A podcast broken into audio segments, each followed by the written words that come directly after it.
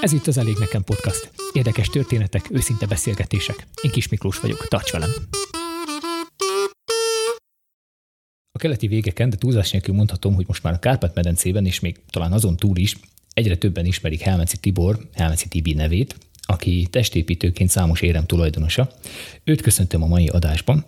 Üdvözöllek, és nagyon örülök a mai beszélgetésnek, és az a reményem, hogy a hallgatók velem együtt Tibinek egy másik oldalát is jobban megismerhetik a beszélgetés során.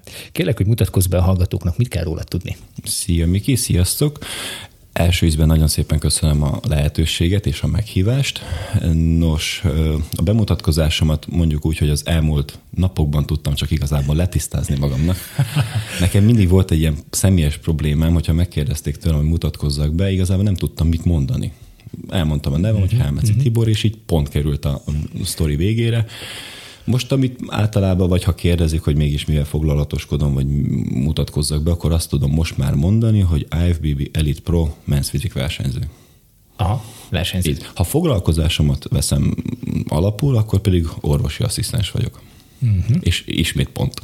Úgyhogy szeretném ezeket a pontokat vagy felsorolásszerűen, vagy majd vesző szerint, de most még jelenleg ez a kettő van úgymond, mm, amit magaménak tudhatok, vagy amit úgymond ki lehet mondani igazából. Ja, és boldog. Aha. szóval még ezt most hozzátennem, hogy most én boldog napokat élek, igen. Akkor egyrészt versenyző vagy, másrészt akkor orvosi asszisztens, Igen. és boldog. Akkor ez a három, három jellemző, ami így, így Most azt mondom, hogy ezt a, az új évben ez a három dolog így, így szerintem, ami most, most már így kikörvonalozódott. Ugye a munkám alapján ez, ez, ez egy magától értetődő, ezt a bemutatkozás második részét, hogy IFBB Pro, Elite Pro Men's Fizik versenyző, ez most lett igazából, csak úgymond hiteles, eddig ezt nem mondhattam el magamról. És a boldogat se sok, sokszor, sok esetben, szóval ez most egy ilyen újkori 2022-es edition. Aha, na, ez jó hangzik így az év elején, hogyha, hogyha ilyen indulatokkal, gondolatokkal mész neki a következő évnek. Belép Helmeci Tibi a fitness terembe. Szerinted mit gondolnak rólad azok, akik téged ott látnak?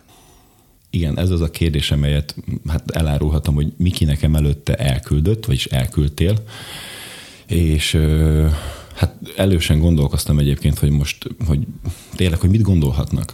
És van erre egy nagyon rövid magyarázat, és egy nagyon rövid válasz, hogy ha ezzel szeretném megválaszolni, akkor igazából az vagyok, aminek akarják, hogy legyek és aznak gondolnak, aminek szeretnék, hogy gondoljanak. Ö, valószínűleg egyébként, hogy megosztó személyiség lehetek bent a teremben. Biztos, hogy vannak olyanok egyébként, sőt tudom, hogy vannak olyanok, akik kifejezetten kedvelnek, örülnek, ha ott vagyok, szokunk beszélgetni, nem csak feltétlen edzésről, viszont biztos vannak olyanok, akik mondjuk úgy kevésbé örülnek, hogy jaj, már megint itt van ez a gyúrós, ez a, ez a lehet beképzelt, ez a, akik ugye nem ismernek, és lehet, hogy egy külsőség alapján, vagy valamilyen más indokok alapján próbálnak úgymond beskatujázni, vagy előítéleteseknek előítéletes, már szerintem majdnem minden emberben akarva akaratlanul benne van az előítélet. Ö, valakibe ez mondjuk úgy kevésbé, valakibe többnyire. Szóval egy ilyen megosztó személyiség szerintem azt mondom, hogy, hogy, hogy az vagyok, aminek szeretnék, hogy legyek. Uh-huh. És mire gondol közben Tibi? Én, én csak arra gondolok, ez most egy kicsit lehet erősen fog hangzani, de ha versenyfelkészülés van, akkor én igazából, mintha vért mennék oda ontani a saját véremet. Ez egy kicsit morbidul hangzik, viszont egy régi többszörös, hatszoros Mr. Olympia győztes Dorian Yates is úgy fogalmazott, the hell and back, szóval a pokolba és vissza. Úgy próbálok lemenni egyébként mindig az edzéseimre, hogy természetesen azokkal, akik ellen találkozok, igyekszem beszélgetni, köszönök természetesen illedelmesen, elrendezem a kis ilyenkori úgymond megszokott dolgaimat, az az edzés előtti tiszok, átöltözők, van egy ilyen kis nyugodt, ha egyedül edzem, amit általában elég sokszor szoktam preferálni, akkor kapcsolom a kedvenc zenémet, és igazából igyekszem 100-110 százalékosan az edzésemre és magamra figyelni. Az a lényeg egyébként, és ezért mondom, hogy mintha vért mennék odaoltani, mert úgy szeretnék kijönni a teremnek az ajtaján, hogy nem hagytam benne egy ismétlés sem, nem hagytam ott egy széria számot se, hogy hagyjak benne 110%-on ott magamat, ha kell, akár az életem árán is. Ez így elég erősen hangzik, tudom, de, de a lényeg a lényeg, hogy, hogy, hogy teljesen igyekszem az edzésemre koncentrálni és a munkára. Testépítő vagy, nem is olyan rég szereztél profi kártyát. Ez mit jelent? Nos, a testépítést ugye fel lehet osztani kettő kategóriára, két részre. Van egy amatőr része, és van egy profi része. Az amatőr része, gondolom nem kell megmagyarázni, hogy lényegében amatőrök belállnak, azok, akik nem profik, akik profik, azok, akik már nem amatőrök.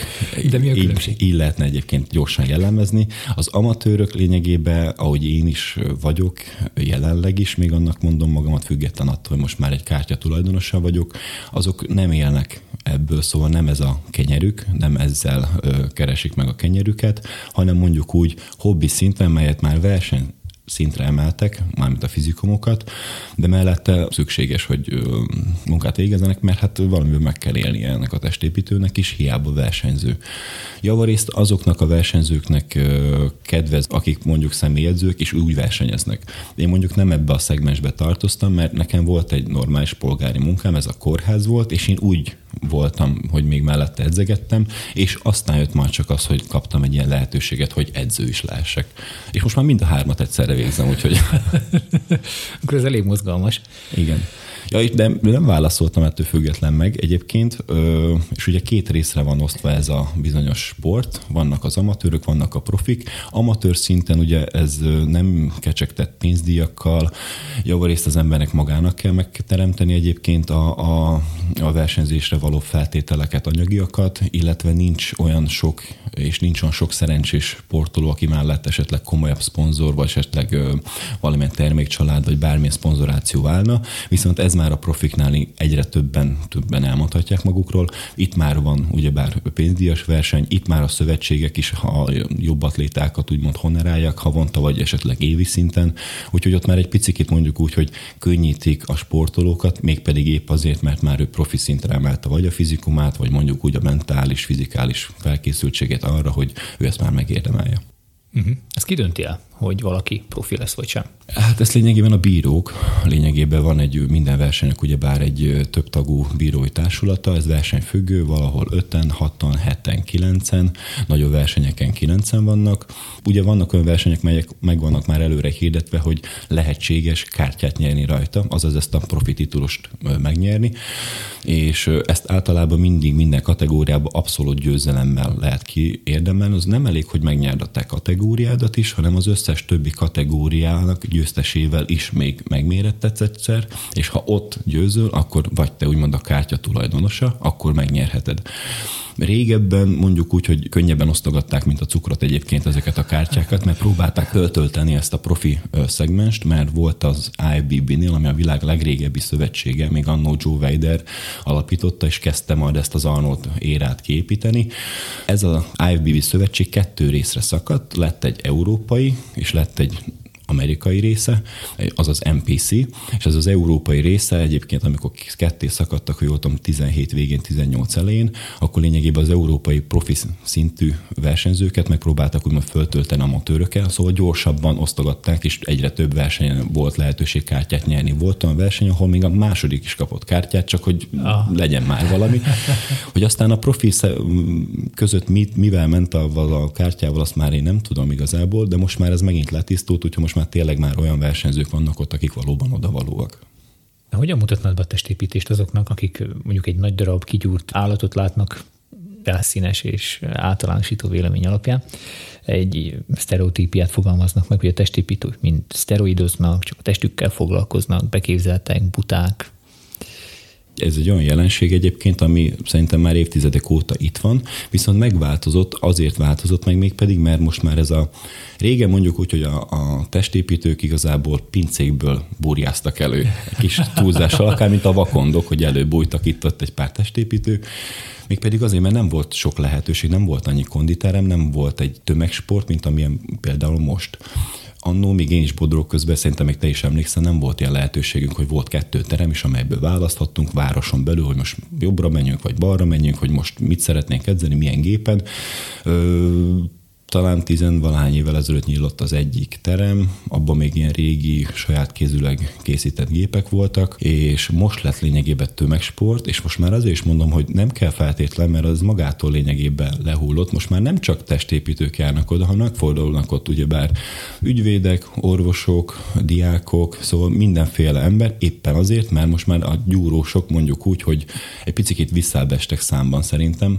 Rájöttek egyébként, hogy ez nem egy egyszerű sztori hosszú távon, független ettől a sztereotípia meg lehet azoknak a, az embereknek, akik még emlékeznek pontosan azokra a típusokból, akik a pincékből jöttek elő, és mondjuk úgy tipikus az a kigyúlt kopasz, és egy kicsikét büfög, és törölköző nélkül ledobja a dolgait a terembe.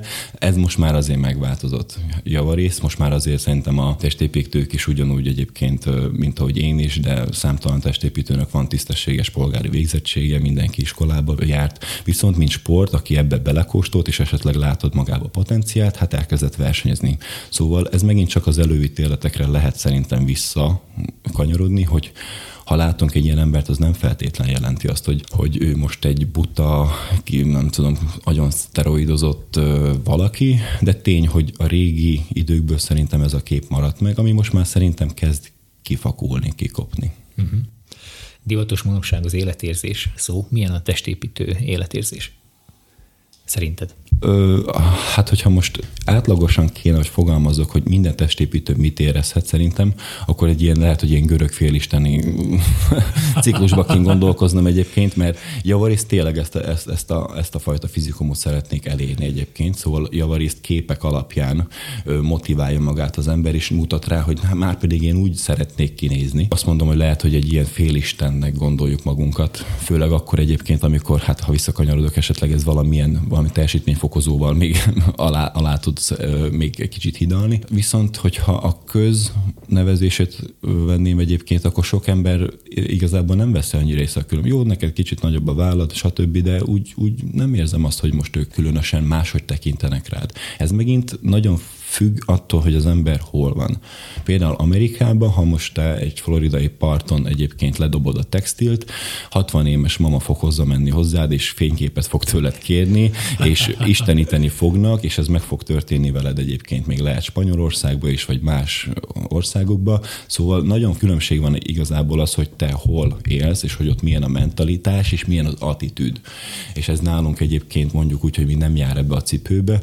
Itt mondjuk legyintenek egyet hátul fordítanak, és még lehet, hogy köpnek is egyet, szóval ez már, ez már csak így működik. Valahol pedig tényleg, hogyha te egy ilyen sportot űzöl, ott valahol tiszteletben tartják, és becsülik, és, és, és, és örülnek, hogy van fú, egy ilyen ilyet is el lehet élni, és valahol tényleg úgy vesznek, hogy hihetetlen. Szóval ez szerintem hely, helyfüggő.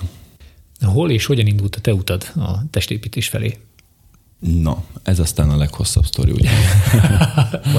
ez, ez, ez tényleg egy kacifántos sztori, viszont erről nem sokszor, vagy hát már sokszor beszéltem róla, viszont a teljes sztorit igazából, hogy mindenki megértse, és hogy mindenki átérezhesse egy kicsit, ezt nem meséltem már sok mindenkinek, sőt szerintem egy kezemben meg tudnám számolni igazából, hány ember tudja úgymond ennek az egésznek a kialakulását, és lehet, hogy akkor megértik, hogy néha az én kiírásaim, vagy az én hozzáállásom miért ilyen, amilyen ebbe a sportba. Ö, 14 és 15 éves lehettem, amikor az akkori, még én futballoztam, az akkori futballedzőmnek mondjuk én nem voltam vele igazából jó viszonyban, de az akkori egyetlen jó döntése az volt, hogy egy téli felkészülés alatt elvitt minket egy konditerembe, ami a helyi kultúrközpontban működött. Ott volt egy tök jó terem egyébként, én nagyon szerettem azt a termet, ami azótától az Örösi község tulajdonában van, az én nagy bánatomra.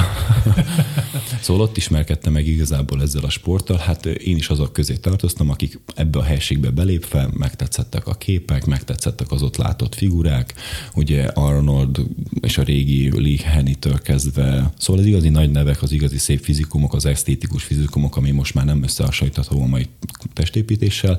Volt ott egy királyhelmeci testépítő, akit én akkor még nem ismertem, neve Fedor Gyula, és én akkor így 15 évesen úgy néztem rá, hát akkor még ugyebár teljesítmény sportág csúcsán volt, hogy ilyet Hermetről lehet, hogy valaki tényleg így tud kinézni. Ez, ez gyerek számára egy ilyen motiv, legalábbis én, én, én így tekintettem rá, hogy passzus, de nagy ember, hogy ez, ez, ez helmeci, tényleg is úgy néztünk rá, és megtetszett nekem az ottani feeling, azok a szagok, illatoknak nem nevezném, bár lehet valakinek illat.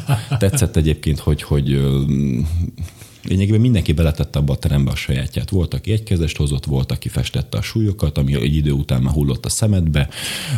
Por volt, kosz volt, de a miénk volt. És szerettem oda járni. Igazából ez, ez a feeling egyébként, úgyhogy még azon szerencsések közé tartozok, akik még úgy szerették meg a sportot, ahonnan ez úgymond indult. Nem ebből a csili termekből porszívózunk, baktéria, szóval ah, nem, hanem még tényleg ez a régi-régi dolog.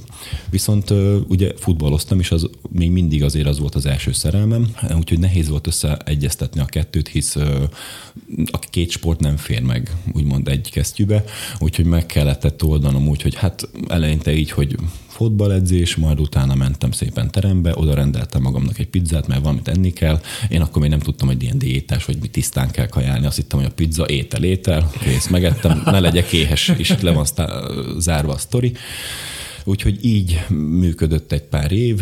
Persze voltak kihagyások, volt, amikor három hónapig igazából termet se láttam, de aztán, hogy kicsit hiányzott, volt, amikor jártam hat hónapig rendszeresen, és így lett, múlt az idő, majd 19 évesen a gimnázium befejezése után a fősuli nem jött nekem össze, úgyhogy én rögtön úgy voltam vele, hogy munkába kell, hogy álljak, úgyhogy én már rögtön 19 évesen a helyi városházától kaptam egy lehetőséget, mivel futballoztam, úgyhogy segítettek nekem egy ilyen hat hónapos projektre elhelyeztek, és ha már futballozok és nem kell iskolába járnom, mivel töltsem ki az időmet, hát akkor visszatérünk a terembe. Ez a terem addigra átköltözött egy másik helyre, a szabadidőközpontba, a pincébe. Nálam csak a pince volt, úgyhogy hát én oda ott akkor így rákapcsolva, és így tisztességesen, rendszeresen elkezdtem járni.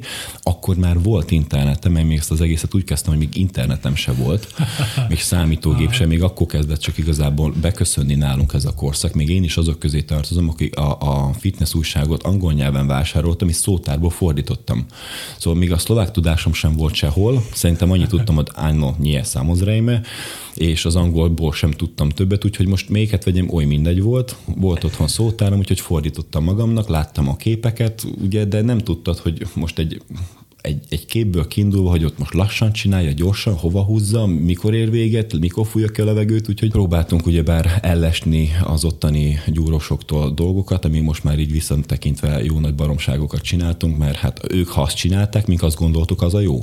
Közben még ők se tudták jól igazából most már úgy visszatekintve, viszont akkoriban csináltuk, szerettük, élveztük, fejlődtünk is tőle egyébként. Az, hogy mennyire volt egészséges, az most már egy másik sztori, és már volt internetem, úgyhogy egyre többet kezdtem magamat beleásni. Még akkor nem volt annyi cikk, nem volt annyi youtuber, mint például most, akiket lehet követni, nem volt annyi motivációs videó, akik pedig voltak, hát abból nem lehet példát meríteni, hogy most egy 9-es Mr. Olympia például hogy edz, 900 kilóval látolózik, akkor most nekem is azt kell csinálni, vagy úgyhogy igazából próbáltam magamat úgy beleásni, egyre többet olvasni róla, és akkor így jött egy ilyen gondolat egyébként, hogy akkor most így álljunk rá, pont egy téli időszak volt, hogy akkor nyárig nézzük meg, meg mit tudunk kihozni magunkból. Én ugyanúgy vezettem, szóval azok közé tartoztam, akik írták az edzésprogramokat, lerajzoltam a padot, lerajzoltam, hogy most még gyakorlatban hány kilóval megy, jelenleg hány széries, nézzük meg egy hónap múlva mennyi. Mértem a karomat, a combomat, a mellemet, a, még a homlokomat is szerintem megmértem, mindent tudni szerettem volna,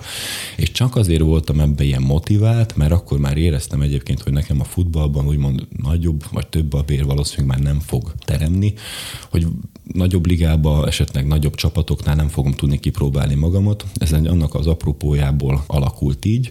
15-6 éves lehettem szintén, egy ilyen kb. abban az időszakban már, már amikor megismerkedtem a konditeremmel, már gimnazista voltam, és a gimnázium által egy teremlabdarúgó tornán vettünk részt Nagy Mihályba, és annyira jósult el nekem az, az ottani foci edzés, hogy így hazafele ballagva jött utánam szólni az egyik diáktársam, hogy, hogy szeretnének leigazolni Nagy Mihályba. Akkor Nagy Mihály az ifi csapat, és a mai napig is a szlovák országos ligát játszik, ami azért egy tök jó lehetőség, és aztán meg, megnyílhat a kapu úgymond a nagy csapatból, és onnan esetleg bárhova, bármi lehet belőle.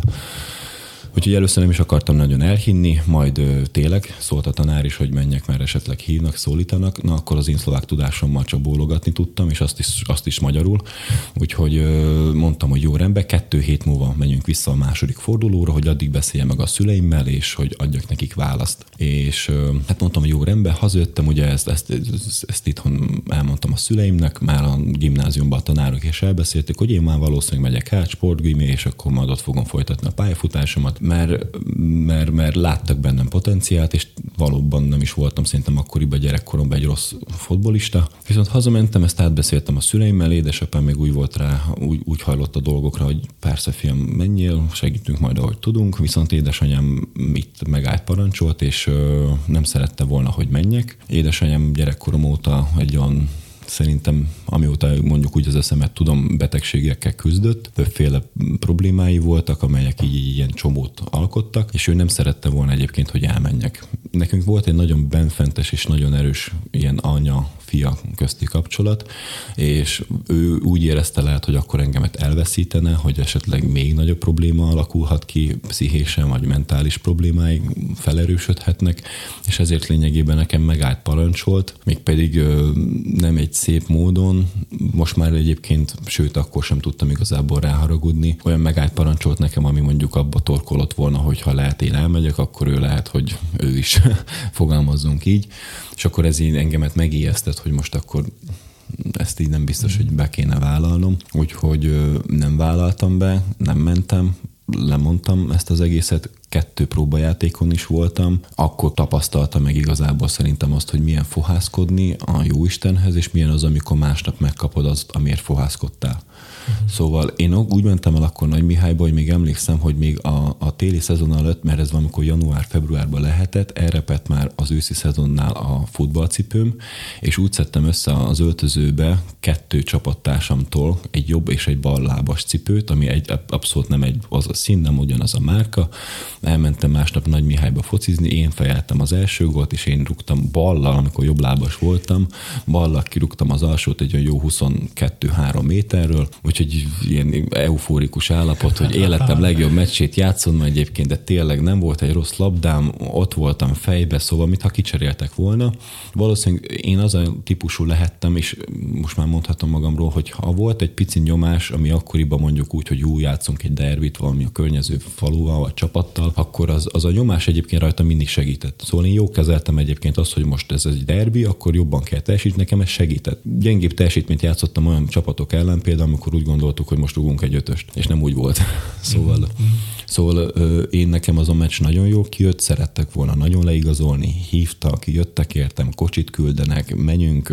Akkor volt lehetőségem egyébként a jelenlegi Newcastle-ben védő szlovák Dubravkának is gólt lőnöm, ő még akkor Zsilinán védett, Skrinyál ellen játszottam egyébként. Szóval ezek ilyen gyerekkoromban még nem is tudtam ki kicsoda, micsoda ellen, majd évek után láttam, hogy hát francba, hát ez az a srác volt, akit megszivattam. Ja. Úgyhogy ilyen élményem is voltak, de nem lett belőle igazából semmi, elteltek az évek, és ugye azt vettem észre 19 éves, hogy már a futball sem olyan, mint amilyen volt mondjuk gyerekkoromban, lehet épp ezért, mert már nem volt, mert még gyerek voltam, vagy fiatal, motivált az, annak a lehetőség, vagy az a, az a szag, hogy ebből lehet valami. Elkerülhetünk, lehet, hogy tudunk jobb csapatokba futballozni, lehet, hogy ebből fogunk tudni majd esetleg megélni, mert én mindig is a tanáraimnak is azt mondtam, hogy én sportoló leszek, én futbalista leszek. Jaj, de hogy abból nem fogsz megélni, meg lesérülsz. Hát igazán lett, nem sérültem le, de nem élek meg belőle, mert már nem futballozom. De ahogy ez az időszak eltelt, úgy elvesztettem ezt a motivációt is, hogy most már ebből valószínűleg nem lesz semmi, úgyhogy már akkor ilyen mondjuk úgy hobbiszerűen vettem 20-21-22 éves koromig. Már azt párhuzamosan inkább a hangsúlyt a testépítésre helyeztem, egyre jobban belástam magamat, iskolákat végeztem el Debrecenbe, akkor a bootcamp oktatóit, az edzőképzést elvégeztem. Majd egy idő után, amikor már a kórházban is dolgoztam, mellette még iskolába jártam, de még csoportos órákat is tartottam, személyedzést tartottam, én is edzettem, és még futballozni is kellett mennem hétvégén, és egy ilyen heti 30 órás alvás után azt mondtam, hogy valamit ki kell húzni a listáról. És hogy mi legyen az, miben van a legkevesebb, miben nem érzek már annyira motivációt, hát így a futballra esett a, hát a választás, úgyhogy akkor lényegében mondhatjuk ilyen klasszikus szavak, hogy felakasztottam a csukát, abba hagytam a karrieremet, és így rögtön átcsaptam, és csak és kizárólag így maradt a testépítés, és ezért és csak ezért van szerintem bennem ez a bizonyítási vágy, hogy bebizonyítsam szerintem magamnak elsősorban, hogyha nem tudtam kiteljesedni, és talán nem kaptam meg azt a lehetőséget, és lehet, hogy okkal nem kaptam meg azt a lehetőséget, mert én mindig hiszek, és most is úgy gondolok erre a sztorira vissza, hogy minden okkal történik. Akkor, hogy nekem nem kellett, vagy nem sikerült elkerülnöm, lehet édesanyám ezzel a legjobbat tette nekem, mert most valami olyat kaptam vissza, vagy cserébe, ami most, ami most lehet, hogy ami... Szóval a fejemben az van egyébként, hogy legalább akkor a lehetőség meg lett volna, és tudom egyébként nyugodt a lelkismeretem, hogyha nem jön össze. Akkor azt mondom, ott voltam, megpróbáltam, nincs rá, köszönöm. Így viszont tudom, hogy és nem tudom, hogy mi lett volna, így viszont most itt nyomom a gombot, hogy megtudjam, hogy mi lehet ebből. Úgyhogy lényegében ennek az apropójából vagyok szerintem, és kaptam akkor egy ilyen plusz kraftot, ami lehet, hogy más sportolóból lehet hiányzik. Bennem nagyon nagy ez esetben így a bizonyítási vágy magamnak hogy magamnak bebizonyítsam, hogy, hogy lehetek jó sportoló, és, és sikerülhet elérni olyan eredményeket, amelyeket mondjuk fociban nem sikerült be teljesítenem. Kik voltak azok, akik segítettek ezen az úton? A testépítés útjára gondolom? Igen, igen. Ö, eleinte igazából senki. szóval ö, ők nem is igazán tudták egyébként, hogy én mire készülök.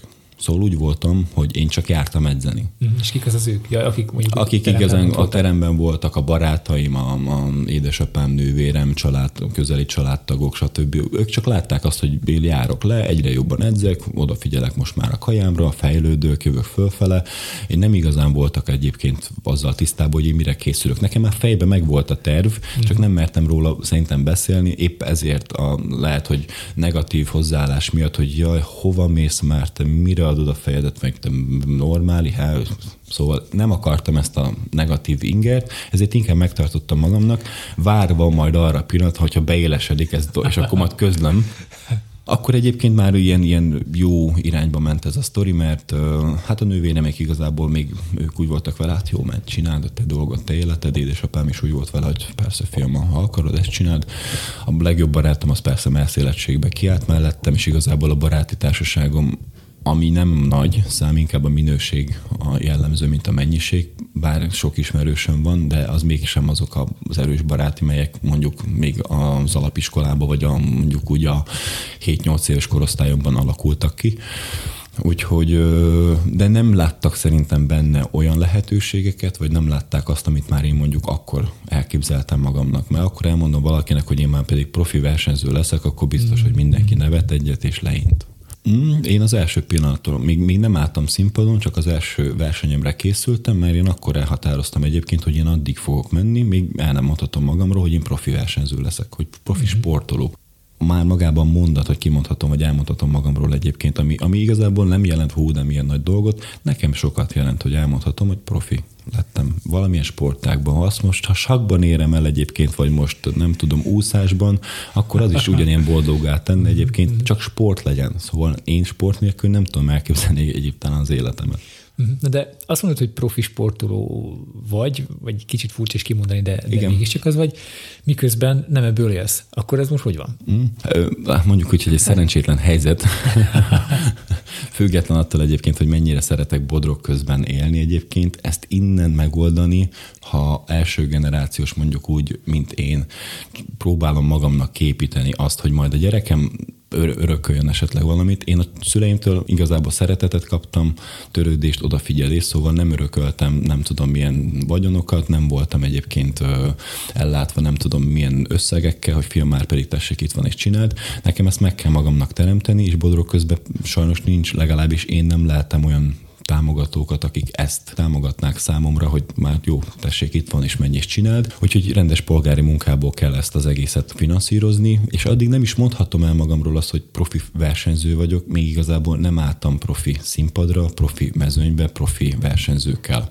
Megvan ez a kártya, de még, még, még lehet nem is állok készen, nem azt mondom, hogy fizikálisan, úgy biztos nem, de lehet mentálisan sem. Mert uh, sokan nem gondolják egyébként azt, hogy ez azért néha sokkal többet nyom a landba, és sokkal nagyobb hangsúly van egyébként a szellemi erődre, mint igazából az, hogy te most fizikálisan 50-60 kilókat meg emelni ugyanúgy az agytekerményeidre is gyúrni kell, hogy tényleg bírd azt a nyomást, bírd azokat az ingereket, melyek ugye egy diéta során kint, kintről jönnek, mert hát vegyünk egy hétköznapi életet. Fél év alatt, meg kb. annyi a felkészülésem, a versenyszezon, most legutóbbi például hat hónapig tartott, fél év alatt, hogy átlagembert mennyi inger érhet, mennyi minden történhet vele balesettől kezdve, elhalálozás, covid, karantén, bármi más közbe jöhet, és egy átlag hétköznapi embert is, én is hétköznapi vagyok elnézést, inkább úgy fogalmazok, hogy egy, egy nem versenyző embert is ki tud annyira billenteni, hogy, hogy nehéz napjai vannak, hogy nem úgy étkezik, hogy lehet, hogy, hogy, hogy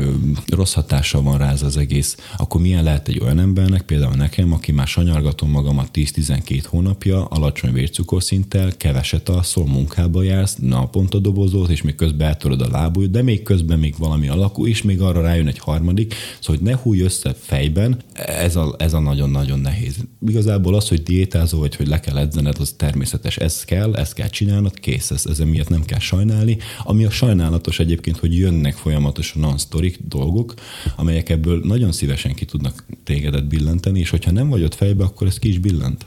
Tehát több mindent említettél így egy csomagban, és ezek nem elméletben történtek meg, hanem ha jól tudom, gyakorlatban. Így Elég viszontagságosra sikerült az elmúlt szezonod. Mesélnél erről egy kicsit? Hát igen, én, én tipikusan az a diák voltam mindig, és aki, hát mondjuk úgy, hogy már az okos diákok azok mindig a más kárán tanultak. Én a buta diákok közé tartoztam sajnos, akik a saját bőrükön kellett, hogy megtapasztalják, és néha kétszer is, hogy, hogy mi a helyzet. És mondjuk úgy, hogy az egy nagyon nagy hibám, egyébként, amit most már megpróbálok kiköszöbölni. Köszönhetően annak, hogy karácsonykor kaptam egy ilyen kis karácsonyi díszt, és rá volt írva egyébként nagy piros betűkkel, hogy most a tegnap és a holnap pedig áthúzva. és ez nagyon-nagyon igaz rám egyébként, hogy, hogy én sokszor sok mindent halogatok. Szóval valakinek most ez lehet, hogy magára fog ismerni, ha majd hallgatja ezt a podcastot, már kettő hónapja tartozom étrendel. De csak azért, mert majd úgyis meg most jövünk, meg találkozunk, ja, semmi, csak edd azt szól, így, így meg, de hogy még kidolgozva, szépen odaadva neki papírra, nem adtam, és így összecsapva igazából nem szeretném megoldani. Visszatérve a kérdésem, elég jól el, el, elvesztem a sztoritól. Mindig sok mindent halogattam most is a versenyszezonomba, viszont most nem igazából ez volt a probléma, hanem az volt a probléma, hogy ugye egy szövetséghez tartozom, ami egy világszövetség, az az AVBB. Ennek van egy szlovák a szövetsége, az országos szövetség. Ennek van egy regisztrációs kártyája, amelyet egy klubba kell köttetni. Szóval először le kell szerződnöd egy klubba, az a klub rendelkezik egy elnökkel, az az elnök megnéz téged, hogy igazából alkalmas vagy arra, hogy te képviseld őket vagy csak országon belül, vagy nemzetközi szinten, vagy látnak-e benned olyan potenciált. Ezen túlestem 2015-ben, leszerződtem egy kassi klubhoz, és elkezdtem versenyezni. Ez a kártya igazából 5 éves futamidőre készül, ezt is szintén meg kell 5 évente újítani, éves licenszel, szóval egy bizonyos összeget ki kell fizetni, mint tagsági díjat, és 2021 volt ugye, 2020-ban a Covid és a különböző behatások miatt nem készültem versenyre, és jeleztem a klub elnökének, hogy szeretnék indulni 2021-be, itt és itt és itt és itt. Majd visszaírt, hogy most jelenleg ő szabadságán van, épp azt tölti, hogy ha majd végez, akkor majd jelez nekem. Egész addig jelzett nekem, hogy most már kett, kettő hétre, tíz napra voltam az első versenyem dátumától, majd közölte velem egyébként, hogy hát, hogy én nem indulhatok, mert hogy nekem egy az, hogy lejárt a kártyám, újra kell frissíteni, amit valószínűleg ennyi idő alatt nem lehetséges. A másik dolog az, hogy jelenleg Szlovákiában, ha meg is csináljuk a frissítést a kártyának, Szlovákia nem enged majd ki engemet külföldi nemzetközi versenyre, ami nekem célom volt, mert hazai pályán Szlovákiában nem lehet nyerni profi kártyát, csak nemzetközi Diamond Cupokon úgymond. Na mondom, ez így óriási, úgyhogy fölvettem meg kapcsolatot egy másik ismerős ismerősömmel, hogy hogyan lehetne megoldani ezt tíz napon belül. Hát nagyon gyorsan egyébként ö, nem ment, szóval kellett várnom egy ilyen két-három napot, ilyenkor már jön a stressz, az álmatlanság, a, a, a folyamatos kérdőjelek a fejedbe, hogy most erre készülsz hónapokig, és most lehet nem fogsz kijutni. Ledétázva, éhesen már, már tényleg mennél, és már, már, már pórázon kell, hogy visszafogjanak, mert annyira szeretném menni, és nem mehetsz, hogy most ezt hogy és ez az ismerősöm ö, fölvette, mert nagyon jó kapcsolatban van a Macedón Szövetség elnökével, ez egy nagyon kellemes sztori, majd ö, fölvette velem is a kapcsolatot, és mondta, hogy annak ellenére, hogyha netán a szlovák szövetség nem hajlandó engem benevezni, akkor ő küld helyettem egy kérő levelet, hogy legyenek szívesek úgy, mint Macedón versenyzőt, mert hogy akkor leszerződök, de ha netán nem érkeznének ezek a papírok elintéződni tíz nap alatt, mert ennek van egy hivatalos része, elküldöm Macedónia, Macedónia, spanyol, spanyolból vissza, poecsét, aláírás, stb Mondta, hogy ne aggódjak, meg lesz oldva. Úgyhogy én úgy jutottam ki Prágába igazából, hogy sem szövetségem, sem országot képviselve, bízva abba, hogy befut a kérvényem, hogy most lehet macedon színekbe, bodrog közben magyar gyerekként Szlovákiából, Cseh országba, Prágába, és mindig azt mondtam ezzel nevettem, hogy ettől színesebben már nem lehetne egy utazást elvégezni, de szerencsém volt, felutaztam csütörtökön Prágába, kérdőjelekkel a fejemben, pénteken elmentem regisztrálni, és megengedték, hogy igazából indulhassak, és ez nekem egy olyan impulz volt, hogy akkor azt mondtam, hogy köszönöm szépen, hogy ezt a sok inger, stressz, álmatlanságot én akkor belázasodtam, és ez nagyon veszélyes, mert ilyenkor, ha stresszelsz, akkor nem tudod a vizet elengedni, és a szervezeted tart a, a víz háztartásánál, nem tudsz úgy üríteni, nem úgy megy a töltés, fáradva, szóval ezek a tényezők nagyon-nagyon tudják befolyásolni egyébként a sportolói teljesítményt, úgyhogy mondtam, hogy köszönöm, itt én itt nem is szeretnék már maradni a szlovák szövetségbe, ezt még megfelelték, hogy majd egy 2000 eurós büntetést is a nyakamba varnak, és két éves eltiltást, és itt jött az a bizonyos fenti segítség, az a bizonyos isteni kéz, mivel hogy öt évre szólt ez a kártya, melyet az IBB-től kaptam 2015-be, nekem ez 2020-ban lejárt. Úgyhogy én nem voltam igazából szövetségi tag, így nem érvényes rám a 2000 euró büntetés, és nem is tudnak ah, eltiltani. Nem voltam számon kérhető. Nem sem. voltam számon kérhető. Viszont azt befolyásolták, hogy ugye idegeskedve, stresszelve, és mm, lényegében tényleg azt mondtam, hogy ugye én három-négy órát aludtam naponta egyébként, mert folyamatosan az, arra ébredtem, hogy nem kaptam e-mailt, hogy igenis befutott a regisztráció, mehetek, és hát nem kaptam e-mailt. Ez volt az első versenyem, a második versenyre egyébként szintén későn ébredtem fel, ugye a rossz diák esete, nem foglaltam időbe repülőt, legalábbis jegyet nem váltottam.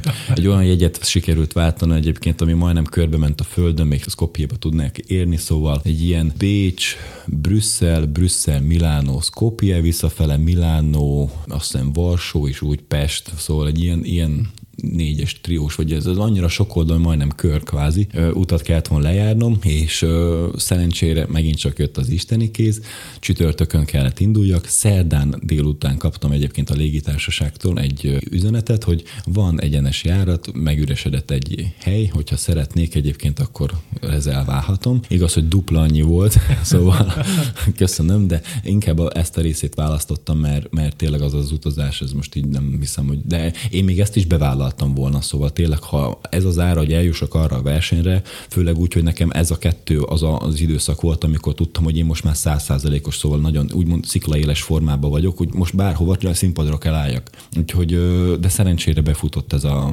mail, úgyhogy egyenesen tudtam repülni, el tudtam jutni Skopjéba, itt már nem voltak regisztrációs problémák, mint kiderült, Macedónia hazai pálya volt.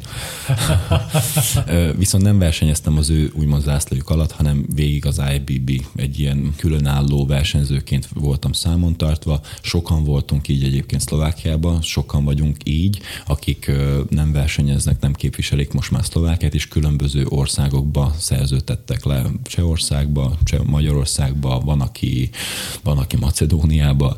Bárki, ahol tudott, ott érvényesült, ahol voltak kapcsolatai, ott szerződött le, mint sportoló, és nagyon furcsa volt az ottani úgymond viszonyulás hozzám, mert ahogy tudták, hogy én igazából most ebbe a helyzetbe vagyok, nagyon kedvesen fogadtak, örültek egyébként, hogy esetleg lehet, hogy lesz egy ilyen atlétájuk, és hogy ez milyen jó, hogy most a szlovákiák nem becsüli meg, és én ezt, ezt, ezt úgy éreztem egyébként, hogy ott megbecsülésre találtam, viszont mondtam, hogy köszönöm, ezt így hosszú távon nem feltétlen jó, mert hogyha most bármi megbeszélni valom regisztráció, akkor most minden e-mailen keresztül nincs egy személyes találkozás, bármi van, egy jó mai világban könnyen megoldani, de én néha szeretek egyébként konzultálni személyesen is, vagy esetleg a saját dolgaimat átvenni személyesen is.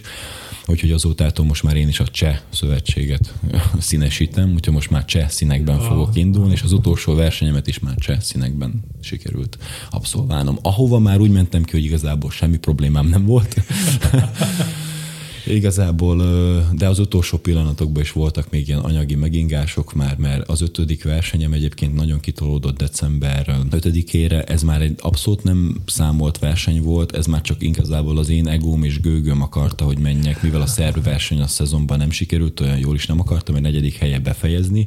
Az, hogy milyen reális helyezés volt, vagy nem reális, azt majd mindenki döntse el maga, aki látta esetleg a képeket. Én nem tartottam reálisnak, és ez egy kicsit az úgymond szívemen is ütött, mert hetedik azt hiszem nemzetközi versenyem volt, és minden nemzetközi versenyemmel éremről tértem haza. És olyan rosszul esett egyébként, hogy most ez a szép sorozat igazából megszakad. És úgy akartam befejezni, hogy legyen már még akkor egy, egy nemzetközi verseny, még próbáljuk még meg azt, úgyhogy viszont oda úgy készültem el fel hogy oda, oda abszolút nem készült. Nekem akkor nagyon sakkozni kellett egyébként, hogy most akkor többet járjak munkába, hogy hogyan szerezzek rá még pénzt.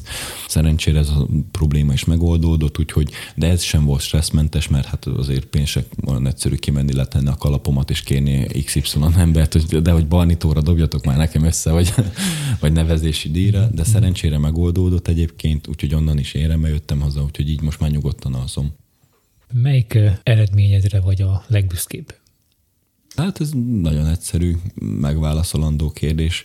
Egyértelmű, hogy a szkopjai győzelmemre, ahol sikerült úgymond megnyernem a kategóriámat, majd abszolút kategória győzelmet is sikerült ö, szereznem, ezzel nyertem meg a profikártyát, és ez jelenleg egy egyedüli teljesítmény az országba, és épp beszéltünk erről egyébként, hogy lehetem magunknak megveregetni azt a bizonyos vállunkat, de én ezt most így megtenném, megveregetném a vállamat, mert tényleg jó esőérzés, és, és büszke vagyok rá. Persze nem ordibálom szét, ha megkérdezik, elmondom, meg szerencsére megírta más helyettem, nem kellett nekem, hogy Szlovákiában én vagyok jelenleg az egyedüli men's fizik versenyző, akinek ilyen módon sikerült kártyát nyerni. Szóval abszolút bajnok a címmel, még kártyát nem kapott senki, és én vagyok az első. És a szlovák szövetség épp azért nem akart engem kiengedni, még egyes versenyzőket, pontosan azokat nem engedték ki, akiknek majdnem vagy most, vagy pedig nagyon jó nemzetközi eredményeket érnek el, mert félnek attól, hogy ha kártyát nyersz, akkor lényegében te már nem tartozol az égiszök alá, elvesztenek téged, mint sportolót.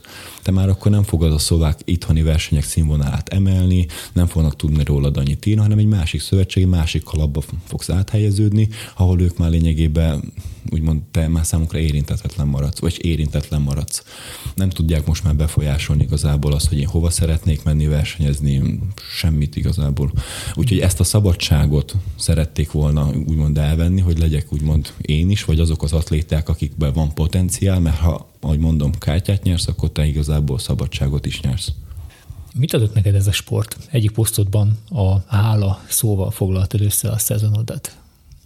De igen, ez, ez, ez az egyetlen szerintem szó, hogy ha össze kéne összegeznem, akkor ami hirtelen eszembe jut, hisz annyi mindenért lehetek hálás, nem csak az eredményeimért, melyeket úgymond sikerült elérnem, hanem ö, igazából megtanulod értékelni, még a, ahogy ezt sok, sokszor, sok esetben sok embernek elmondom, hogy még a sót is. Egy egyszerű konyhasót, ami, ami mm. olyan pici morzsa egyébként, és napi 5-10 gramra van szükséged, és az ember észre se vesz, hogy milyen fontos egyébként, hogyha annélkül az 5-6-10 gram nélkül próbálsz két-három napot igazából leélni. Én ettem, meg hát a verseny vége feleim vízben főtt csirke, esetleg tojás, vagy, vagy, vagy némi zsíradékkal próbál a színesebbé tenni, de sótlanul, mert a nátriumürítés megy. Három-kettő napon belül te olyan dehidratált, dekoncentrált, fáradékony, minden vagy egyébként csak kb. nem emberre hasonlító lény, és ez csak a són múlik. Szóval, hogyha valamit aha, megtanulsz, aha. akkor az tényleg, hogy értékeled, és hálás vagy azért, hogy van otthon sód. Ilyen, hogy víz. Majd jó, persze nem Afrikából indulok ki, de nálunk ugye kimentél, megemgetted a csapot, most még a kutra se kell kiállnod, hogy esetleg meríts egy veder vizet, megengedted, és annyit ihatsz, amennyit akarsz, meg is fullhatsz benne, és utolsó 48 órában egy korty, kettő korty, hogyha hát talán úgy van, hogy az a bizonyos mennyiségű rizs, amit akkor megpróbálsz betölteni a szervezetedbe, hogy úgymond ne tapadjon be a bérrendszeredbe, az semmi ahhoz képest. Szóval én most már tényleg a vízzel is úgy vagyok, hogy nem úgy, hogy megengedem a csapot, és hagyom, hogy jó sokáig menjen, míg nem vált jó hidegre. Nem, ha még langyos is megiszom, mert tudom, hogy az, az nagyon sok érték. Úgyhogy értékelni szoktam most már egyre jobban a dolgokat, és hálás vagyok azért, hogy ennek az utoknak a során megtapasztaltam azt egyébként, hogy valójában milyen gazdag is vagyok volt szerencsém olyan országban, mint például Macedóna, Szerbiába, olyan helyeken elmenni egy, egy buszút keretein belül, ahol még a mai napig lehetett látni például a, a családi házakon lévő golyók nyomait. Szóval azért gondoljunk bele, hogy az ott élőknek mind kellett keresztül menniük. Az ottani életszínvonal kétszer-háromszor rosszabb, mint például idehaza nálunk. És mégis boldogabbnak, kiegyensúlyozottabbnak, barátságosabbaknak találtam az ottani embereket. Éppen ezért, mert a nélkülözés, vagy úgymond a szegénység összetartotta őket, nem pedig széthúztam, mint például lehet egyes más helyeken. És mi az, amit elvett ez a sport, mert nyilván azért sok-sok árat meg kell fizetni azért, hogy valaki egy ilyen teljesítményt elérjen. Igen, ez mindig igazából a mérleg kettő oldalú, lényegében van plusz és van mínusz oldala is. Amit elvesz egyébként, az, az egyértelmű az idő. Szóval az az idő, amit erre a sportra szentenlet kell, ha már versenyszinten csinálod, és esetleg versenyre készülsz, akkor rengeteg időt elveszek a családomtól, barátaimtól, magamtól, esetleg nincs aktív regenerálódásom, pihenésem, mert ha nem éppen edzek, akkor dolgoznom kell, ha nem éppen dolgozok, akkor a magam körülötti dolgokat, ha nem, akkor főznöm kell, és, és rengeteg időt, ilyenkor nincs időd arra, hogy elutaz egy hosszabb hétvégére sem, nem, hogy akkor egy hetes nyaralás beiktatni, mert ha be is iktatsz, akkor olyan úgy kell megoldanod, ami már körülményes, hogy ott legyen konditerem, ott legyen olyan étel, amit meg tudsz enni. Nem biztos, hogy bízhatsz a, a konyhai menübe, hogy az valóban olivával készült. Lehet egy két hete ott állt, nem is tudom, napraforgó olajba fogják kisütni egyébként azt a halat, úgyhogy ilyenkor már mindent átgondolsz, megfontolsz, úgyhogy ilyenkor nincsenek ezek. Nyárton meg, nyáron megfosztod magadtól egy egyszerű baráti grillezéstől, egy, egy, egy pohár sörtől, nem ehetsz dinnyét, amit tudom, hogy a párod nagyon szeret.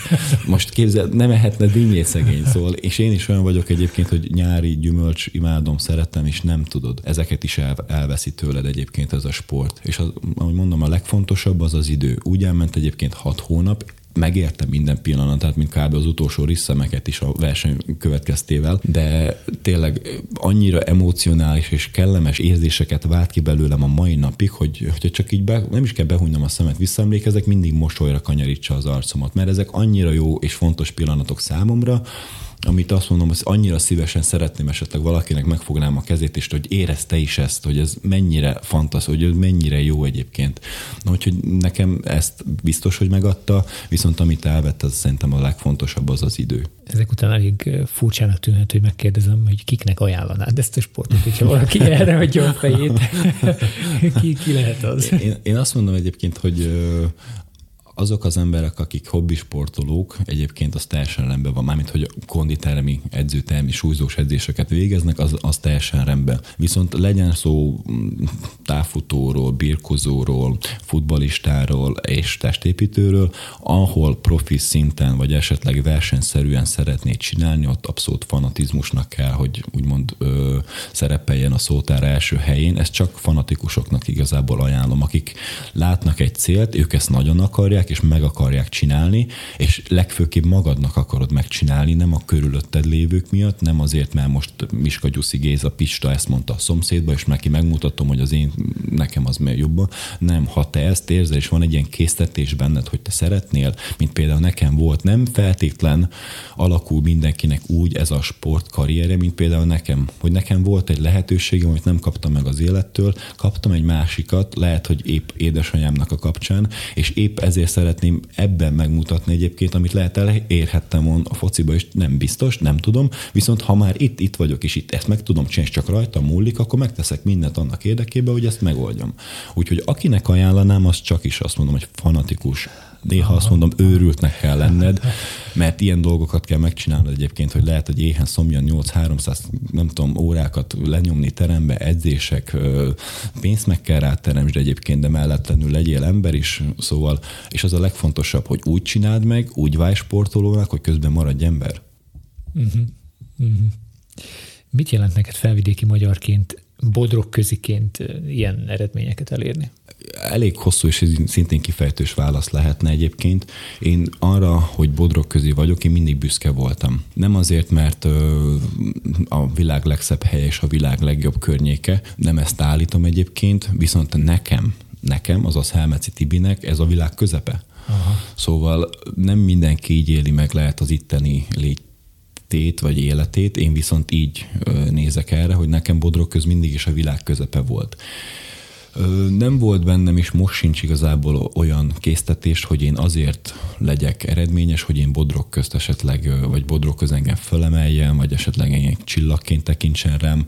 Én csak egyszerűen csinálom a dolgomat, amit szeretek, megyek a céljaim és az álmaim iránt, és ha valahol kérdezik, akkor persze én azt mondom, hogy én bodrok közi vagyok, királyhelmeci születésű, tuplán vagyok Helmeci, mert még a nevem is ez, én aztán vérbeli Helmecinek mondhatom magamat, és igyekszem mindenkinek, akik, akik még itt nem jártak, úgy lefesteni, vagy úgy beszélni Bodrog közül egyébként, hogy a lehető legszebb oldalát mutassam erről be. Szóval nem azzal kezdem, hogy hát itt azért elég sok negatív ember van, hát itt azért nem olyan az életszínvonal, itt azért nincs olyan lehetőség. Nem, azzal kezdem, hogy van egy tök szép nagy hegyünk, van egy rengeteg természeti adottság, amelyeket egyébként sokan nem is tudnak, hogy egyébként itt, itt Bodrog közben mennyi ilyen van. Pedig csak annyit kéne lehet csinálni, kikapcsolni otthon a tévét, fölhúznak cipőt, kabátot venni, és lehet kimenni a természetbe. És most már ez a legjobb, hogy most már az interneten is elérhető, szóval ki lehet keresni, hogy hova érdemes menni bodrok közben.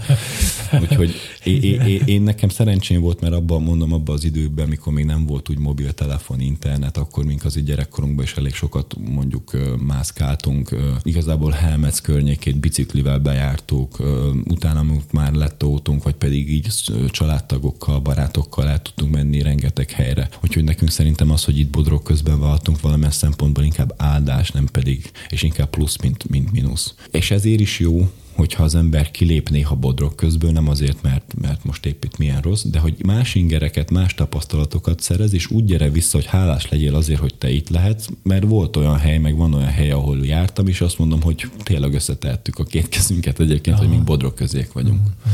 Ez megint csak az, hogy, hogy értékeled-e, van-e összehasonlítási alapod, vagy, vagy nem. Ha valakinek nincs, akkor tényleg azt fogja látni. És meg ez be, emberfüggő és beállítottság. Ha te úgy állsz hozzá, hogy hú, itt milyen rossz, akkor valószínűleg rossz is lesz. Ezt fogod bevonzani. Így látod, ezt sugárzott kifele, valószínűleg akkor így lesz. Hogyha most süt a nap, és te úgymond azt látod, hogy hát de tegnap jobban sütött, akkor megint csak negatív napod lesz, mert Szóval én az esőhöz is, vagy rossz időhöz is sokan úgy állnak hozzá. Természetesen kellemetlen egy borús idő. Én is azt mondom, hogy azért szebb, hogyha tényleg süt a nap, vagy esetleg egy anticiklon van. De ha most emiatt lehúzom magam, vagy, vagy beengedem azt, hogy jó, akkor attól függetlenül ugyanúgy esni fog. Szóval ezen nem tudok változtatni, és azon a dolgok, amelyeken nem tudok változtatni, igyekszem elfogadni minél gyorsabban, alkalmazkodni hozzá, hogy igazából tudjak haladni. Egyik riportban azt mondtad, hogy magunkkal harcolunk, és magunk ellen is harcolunk. Hogyha az eddigi életedre visszatekintesz, vagy az életutadra, van olyan dolog, amire nem vagy büszke? Ö, igen, az idézetem az abszolút ö, inkább csak magamra vetítem ki, inkább magamra értető, mert én valamilyen szempontból én folyamatosan magammal harcolok, mert ha egy versenyfelkészülést tűzök ki célul, vagy esetleg csak egy edzést is, ha csak nem menjünk versenyezni, csak egy edzést például, ha most van egy például egy edzésem, és eddig egy adott gyakorlatban egy X mennyiségű munkasorozatot, egy XY mennyiségű súlya végeztem el, a következő alkalommal én azt meg akarom fejelni. Vagy esetleg van aha, benne egy aha. célom, hogy én meg akarom ezt, ezt és ezt szeretném ebbe elérni, és ez a kulcs egyébként, hogy te folyamatosan kis célokat tűzzél ki magadnak, kellenek a nagy célok, viszont ha maratoni hosszúságra gondolkozol, akkor lehet, hogy elveszted a motivációdat, elveszted a fókuszodat arról a bizonyos mm. zászlóról, amit messzire kitűztél, ezért kellenek a kisebb zászlók, sikerélmények, amelyek mindig adnak annyit, hogy igenis te lassacskán is, de el tud jutni. Ezért írtam, és ezért gondolom ezt, hogy ez egy belső harc is, mert te valójában harcol saját magaddal, hogy te jobb lehessél, mint ami voltál mondjuk tegnap, egy hónappal, kettő évvel ezelőtt, és az a legfontosabb, hogy ez valamilyen szempontból személyiséggel is, fejlődéssel is jár. Nem csak én, én igyekszem úgy nézni az egész dolgokra és az egész versenyzésre, hogy nem csak a testemet szeretném megedzeni, hanem mint fejben ott legyek, mint sportoló ott legyek, fejleszem magamat. Legutóbb pénteken is volt egy online szeminárium, tök jó egyébként a Covid-nak talán ez az előnye, hogy nem kell folyamatosan utazni, hanem online is elérhetőek. Ö, semmi más nem kell csinálni, bekapcsolom a mobilomat, és mondjuk annyi, hogy nem egy, nem tudom milyen rossz sorozatot nézek a Netflixen, hanem éppen tanulok. Fent hagyták a műsort, bármikor visszanézhetem, tanulhatom, átvehetem, így a legjobb. És én ezért teszem ezt egyébként, mert nem csak úgy szeretnék fejlődni, hanem szeretném megtudni, hogy hogyan lehet a legjobban fejlődni, mi módon lehet a legjobban fejlődni, mi lehet másnak a jó, ha nekem ez a jó. Szóval ez egy annyira komplex és annyira ö, óriási mondjuk tudástárra ö, kivethető, mert ha azt vesszük, a kondicionál súlyzós edzés majdnem minden sportnak az alapja lehet. Úgyhogy én ezt ezért fogom fel egyébként egy belső harcnak. A kérdés második felére pedig a válaszom, hogy van-e olyan dolog, amire nem vagyok büszke? Hát van abszolút, szóval rengeteg olyat tudnék felsorolni, amelyre most már szintén csak úgy tekintek vissza egyébként, hogy mivel rossz diák voltam, meg kellett tapasztalnom a saját Aha. bőrömön, Aha. néha kétszer is meg kellett tapasztalnom egyébként, hogy mit, hogyan ne csináljak és szerintem ezeknek a baklövéseknek vagy rossz lépéseimnek köszönhetően lettem az, aki. Szóval ezek azért formálták az embert, vitték valamilyen irányba. Szerencsére nem rosszba, hanem inkább jóban próbáltam belőle mindig kijönni. Rengetegszor voltam én is egyébként rossz állapotban, mint anyagilag, mint szellemileg voltam, amikor nem tudtam, hogy igazából ki vagyok, vagy, vagy most hogy válaszoljam meg. Például a kérdésednél. Rögtön az első, hogy ki vagy. Én tudtam volna mondani, hogy Helmeci Tibi és pont. Szóval most már azért már más, hogyha vannak céljaid, ha igazából megpróbálsz azokból a hibákból tanulni, melyeket elkövettél. Vannak számtalan hibák, amelyek azért elég sokáig húztak engemet, mondjuk úgy hónapokig. És én olyan az a típus vagyok, hogy ha nekem körülöttem lesz száz ember, és 99-nek szuper pozitív lesz róla a véleményem, örülni fog, de ha lesz egy, akkor az az egy lehet, hogy el fogja tudni venni az egész napi jó kedvemet, mert hogy ő, ő miért nem olyan, mint a 99, hogy neki mit árthattam, vagy szóval ez egy rossz tulajdonságom, mert ha ebből az egyből kiindulok, akkor azt mondom egyébként, hogy van bennem egy pici megfelelési vágy, szeretném azt az egy embert is olyanná forogni, mint a 99, hogy megváltoztatni esetleg a hozzáállását, kérdésemet, de már javuló félbe vagyok, most így 22-ben, most már so, úgy vagyok vele egyébként, hogy elengedem, és ez egy nagyobb erőnek lehet szerintem úgymond a, mármint, hogy nagyobb erőnek tudom azt, hogy megtanultam igazából most már mosolyogni, csendben lenni, tovább menni, nem válaszolni, vagy nem is kérdezni. 2022 elején vagyunk, még mindig aktuális lehet ez a kérdés. Mik a te terveid erre az évre? Nos, a tervem erre az évre eleinte még, még, még múlt éven úgy alakult, hogy már akkor eldöntöttem, hogy folytatom tovább az utamat, mert volt bennem egy elég erős dilemma, hogy igazából ez volt a célom, ezt elértem, hogy most innen mi van, álmodni kell egy újat, vagy, vagy ez egy új szituáció volt, amire én igazából nem is készültem föl. Úgyhogy eldöntöttük, és az edzőmmel átbeszéltük egyébként, ő is úgy tartja, úgy látja, hogy van ebbe a sportban mit keresni valóm a profik között is és szeretném elmondani magamról őszintén, hogy profi vagyok, és ezt mondom, én akkor tehetem meg, ha profik között is versenyezni fogok. Aha, aha. Úgyhogy ezért szeretném egyébként folytatni az utamat fölkészülni egy olyan versenyre, ami persze már profi verseny, viszont a fizikumomat is úgy szeretném változtatni, mert azért ott már nagyobbak az elvárások, ott open kategória van, azt mondta, hogy nyitott, ott nincs magasság szűrtség, nincs súly különbség, hanem ott mindenkit szépen fölengednek a színpadra, és ö, nehéz olyankor ölt villantani, mutatni, ami megállja a 175, 178, 190 és az én magasságom közti különbség, hogy igenis te jöjj ki onnan győztesnek. Lehet lehet, hogy nagyon jól nézel ki, de lehet épp abban a mezőnyben nem is fognak rád figyelni, mert a többiek mondjuk úgy a magasságokhoz képest esztétikusabban fognak kinézni. Az én magasságomnak a hátrány egyébként az, hogy nehezebben pakolódik rá izom, viszont ha sikerül, akkor egy olyan mondjuk úgy fényesebb csillag lehetek a csillagok közt a színpadon, talán így tudnám fogalmazni. Ezért az edzőm és én is úgy döntöttem, hogy akkor folytatjuk az utunkat, és egy szeptemberi ez, ez év szeptemberi versenyszezont tűztünk ismételten célul. Nekem hiányzik, úgymond még jó, rengeteg dolog hiányzik, de még ez is hiányzik, inkább úgy fogalmaznák az emlékkép albumomból, mert én vezetek egy ilyen emlékalbumot aha, egyébként, aha. szóval így a vers, első versenyeim, a rendezvényeim, mert volt egy pár, akkor azok hogy néznek ki, majd én ismét versenyek, dátumok bele vannak ragazgatva, képek, cikkek, ezek itt szépen el vannak téve egy ilyen nagy könyvbe, hogy majd ha egyszer lesz egy srác, akit úgy fognak kérni szintén, hogy Helmeci Tibor, szeretném legalábbis, akkor így a kezébe adhassam, hogy nézd, apja mit csinált annó, milyen őrültségeket. és uh, szeretnék eljutni az Arnold klasszikra.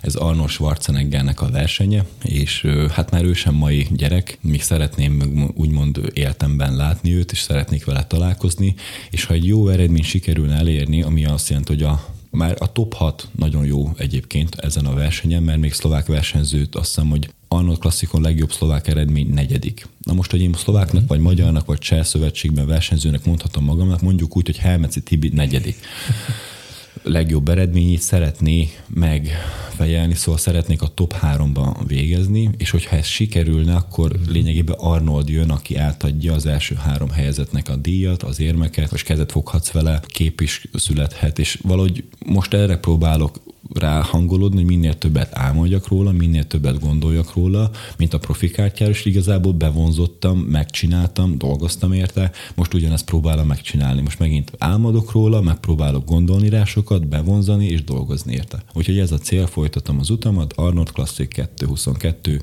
és még mindig boldog. és, és hosszabb távú tervek, azon túl, hogy még mindig boldog? Mm, hosszabb távú terveim egyébként az, hogy egyszer befog ez a szép sport karrier egyszer be fog fejeződni, azt a könyvet egyszer be kell zárni. Mégpedig azért is, mert van élet azért a testépítésen túl is. És ahogy mondtam, a negatív oldala az, hogy rengeteg időt veszel tőlem. Lehet, hogy a sportkarrieremet építem, lehet, hogy tök jól haladok, viszont elég nehezen halad az összes többi, úgymond a magánéletem, a többi célom, a többi úgymond elképzelésem egy elég jó kis telekkel kertel rendelkezünk, amelyet mondjuk úgy, hogy én fogok való, hát már én örököltem, ehhez egy pince is járt, vagy mondjuk kaptam így ajándékba a, a, a nagyszülőktől, amely a Géresi oldalban található, és én, én érzek benne úgymond lehetőséget, potenciált, hogy esetleg ezt a hagyományt tovább vigyem, és tök jó volt, mert a Covid megmutatta egyébként, hogy engemet tökre kikapcsol egyébként a kertészkedés, vagy az eféle úgymond munkálatok. Tök jól éreztem magamat egyébként egyébként, és milyen sikerélmény volt az is, hogy leszettem a saját paradicsomomat, ah, uborkámat, padlizsánomat, és ezt tudatosan csináltam, mert tudtam, hogy én 21-be versenyezni fogok, elkezdtem ugye tavasszal ezt az egész kis kertesdit megoldani, és annyi zöldséget, gyümölcsöt, mindent kitermeltem egyébként, hogy szinte osztogattam már ismerősömnek, munkatársaimnak, mert nem tudtam valamit kezdeni. A mai napig a fagyasztón a borsós a minden, és egyetlen egy fillért nem költöttem októberig Aha. nagy zöldségért, és minőséget tudtam igazából termelni, és ezzel spóroltam is magamnak tény, hogy egy kicsit húzós volt, mert azért azt nyári időszakban kimenni, locsolni, gyomlálni, szedni, Persze, esetleg hát para. műszak előtt, műszak után. Igen, igen, úgyhogy pontosan ez volt a másik fárasztó rész, hogy azért mellette még dolgozom is, mellette az edzéseim ott voltak, de azért igyekeztem erre is odafigyelni, és megtetszett. És annyira megtetszett egyébként, hogy most már elkezdtem a kerna, hogy akkor most ide fogok ezt tenni, ide veszünk majd bokrokat, itt majd lesznek majd esetleg, nem tudom, málna bokrok, ide teszünk majd ezt, azt. Úgyhogy így megtetszett a sztori, és tök jól kikapcsolt, egyébként föltöltött, úgyhogy valószínűleg a, hoz, a hosszú távú tervényben az lesz egyébként, hogy egy ilyen tök bio szeretnék majd esetleg kialakítani, saját bort szeretnék, legalább három-négy fajtából, de abból olyat, hogy, hogy az, az úgy legyen, felcímkézve Helmeci boldog, vagy boldogságbor. Esetleg így is lehet, mert Tibor, bor, ezt még a szavakkal majd el lehet lesz játszani, de már vannak ilyen elképzeléseim, és természetesen úgy látom magamat valahol 6-8 legfeljebb maximálisan adok magamnak egy tíz évet, hogy azért már szeretnék családot is alapítani. Szeretnék én is majd ö, apai ö, úgymond örömök elé nézni. Hogy ez majd mikor, hogy fog alakulni, igazából nyitott vagyok rá nem agyalom túl a dolgot, mint sokan az én korosztályom, vagy fiatalok szinte rá vannak görcsölve arra, hogy jó, de már ezek már eljegyezték egymást, nekik már gyerek, hát és akkor most neked nem úgy alakult, most az nem jelenti azt, hogy most ez katasztrófa, egy világvége, lehet, hogy holnap után az egész megváltozik, vagy, és ha lehet erre fogsz folyamatosan gondolni, hogy másoknak megint most az milyen jó, és neked milyen rossz, akkor valószínűleg megint csak ott fogsz állni, hogy nem halad az életed, mert megint csak nem azt közvetített kifelé, hanem ez ez minden fejbe dől el szerintem, és a fenti az égieken is. Egy ilyen tartalmas beszélgetés végén nem maradhat el a szokásos kérdés, hogy neked mi a véleményed az elégedettségről? Induljuk ki magunkból köziekből, és induljunk ki egy szegény afrikai államból. Ők, ha megkapnák azt, amivel mink rendelkezünk, ők mennyire lehetnének elégedettek, mennyire lehetnének boldogak, és mennyire lennénk mink. Mink esetleg a természeti adottságaiba tudnánk gyönyörködni, más semmiben nem. Az, hogy most reggelente vadásznod kell esetleg, akkor Aha. nem feltétlen lennél esetleg elégedett. Ezért kéne megtanulnunk úgymond tényleg értékelni azokat a dolgokat, melyeket körülvesznek, melyek abszolút nem természetesek. És abszolút nem úgy vagyunk vele egyébként, hogy ez tök jó, ennek így kell lennie, hogy én elmeg dolgozom, megkapom érte a fizetést. Nem, ez lehetne sokkal rosszabb is. Ezt akkor fogod megtanulni értékelni, hogyha leszel nagyon-nagyon lent, és nekem volt tapasztalatom már ezt megtapasztalni, hogy mint anyagiakba, mint, mint kiszolgáltatottságból, rossz közérzettel, savanyú, savanyú szájszaggal ébredve, hogy most akkor mit akarok magamtól, hova menjek, szóval amikor már ezen túllendültem, és lettem valahol, sokkal jobb pozícióban, mint ebbe, akkor lényegében elégedett voltam azzal a munkával, és elégedett lehettem, mert hát valamit, valami azért sokkal jobb. Persze lehetne ettől mindig jobb, viszont nem sosem az elégedettségemet sosem anyagiakban mértem. Szóval én nem voltam ez a, nem tudom, hajkurászok most a legújabb iPhone-t. Én mindig inkább az elégedettségemet, vagy esetleg a, a ennek az attitűdjét én inkább a, hogy mondjam, élményekben, inkább helyzetekben, inkább emberekben próbáltam megkeresni, Aha. és talán láttam is meg, elégedett voltam, vagy elégedett vagyok egyébként, hogy tök jó sikerül most ez a beszélgetés. Holott lényegében igazából nem kellült ez pénzembe, vagy valami, és mégis elégedettség, boldogság érzetet tölt el bennem, mert tök jó dolog. És a hallgatók nem tudják, hogy egy éjszakai műszak után vagyunk, és igen, igen és, és azt mondom egyébként, hogy jó, most panaszkodhatnék, hogy én most egy éjszakai műszakás fáradok, tök jó, hát abból az éjszakai műszakból valakinek segíthettem, mellette pénzt is kerestem. Igaz, nem aludtam olyan jó, de majd alszok majd, nem tudom, később vagy délután. Szóval most, ha ezen fogok agyalni, akkor lényegében elégedett leszek? nem leszek elégedett. Szóval el kell fogadni és elégedett, és ezért vagyok boldog, mert elefogadok mindent igazából, hogy tényleg megpróbálok úgy hozzáállni a dolgokhoz egyébként, hogy, hogy, hogy jól, hogy pozitívan úgy állok a dolgokhoz, hogy egy, egy cseppnyi negativitásra ér. Ez nehéz, tény. Ez is nekem se fog menni minden nap, és nekem sem egy minden nap, de azért gyakorolni lehet. Lassan a vége felé kanyarodva szeretném tőled is megkérdezni, hogy van-e valamilyen gondolat, van-e valamilyen útravaló, amit így befejezésű zárásképpen a hallgatókkal megosztanál még? Mm, az én utamból és az én mondjuk úgy sztorimból kiindulva mindenkinek azt tudnám ajánlani, vagy esetleg mondani, adni útravalónak, hogyha van egy elképzelése, bármennyire is bután, vagy, vagy nehéznek hangzik, vagy van egy álma, akkor próbálja meg elhitetni magával elsősorban, hogy arra ő képes lehet, és ne adjon azokra a szavakra, melyek esetleg próbálják erről az útról majd ki ö, segíts, kibillenteni. kibillenteni pontosan ez volt az én legnagyobb problémám, és a legnagyobb leckém, hogy megtanuljam, hogyha nekem van egy utam, ami előre vezet, akkor nem figyelek jobbra, nem figyelek balra, és főleg nem olyan emberekre egyébként, akik vagy azért, mert irigyek, vagy azért, mert nem tudom, olyan lábbal keltek föl. Vagy bár, csak nem ismernek. Vagy ugye. csak nem ismernek, próbáltam odafigyelni, és ha én éreztem magamban azt, hogy én erre képes lehetek, akkor nem hittem el másnak, ha azt mondta, hogy nem. Szóval, ha valamit, akkor szerintem az az, az legfontosabb, hogyha van egy elképzelésed, van egy álmod, bátran dolgozz érte, tegyél érte, és hidd el össze tudod hozni. Nekem is tartott egy 6-7 évenbe, de itt vagyunk, itt vagyunk. Az idő így is úgy is elmegy, ugye, ha nem csinálsz semmit, így is úgy is elmegy, és ez, ez látod, és ez is egy nagyon fontos dolog. Mindig azt mondom egyébként, hogy ha egy ember tudsz motiválni, vagy egy embernek tudsz valamit adni, akkor az már, hogy megérte. Mint ahogy te is mondtad, hogy vannak ötleteid, és hogy ez most mennyire jó, ha ma lehet, hogy csak két, három, négy, öt embernek, az is tök jó. Én akkor is ezt tapasztaltam, amikor egyszer hazavittél engem, kitettél a kórház mellett, akkor talán dolgozni mentem, vagy, vagy mhm. valami ilyes sztori lehetett, és akkor ezt a mondatot mondtad nekem, ami azótától is egyébként mondjuk úgy, hogy segít, és bármikor ott van a fejembe, és ez is lehet egy motiváció, vagy egy útravaló, ha nem tudod, mit csinálj, csináld azt, amit tudsz. Uh-huh. És nekem is ez olyan dolog volt egyébként, hogy, hogy nem tudtam akkor, hogy mit csináljak, akkor veled beszélgettem erről, hogy most jelenleg most hogy kéne, Miki, most Covid van, most hova menjek, most kórház vissza, meg most hú, visszalépésnek érzem, hogy most itt vagyok, és nem máshol, és most, és lényegében nem, csak a fejembe kellett ezt az egészet rendbe tennem, úgy kellett hozzáállnom a dolgokhoz, hogy igazából most ami van a kezembe, azt fogom meg, és azt fogom csinálni. Aztán majd úgyis lesz még több valami, vagy jön valami, vagy ásunk, vagy lelünk valamit, és akkor abból majd építkezünk. Úgyhogy előre az álmok útján. Egy, ez a... egy, egy ilyen örök álmodozót mit, mit, mit mondhatna egyébként? Szép álmokat? Vagy... igen, igen, én ezt akartam mondani, hogy legyen ez, a, legyen ez akkor a végszó, és nagyon szépen köszönöm a beszélgetést, maradj boldog. Én köszönöm, hogy itt lettem, és minden jót, sziasztok!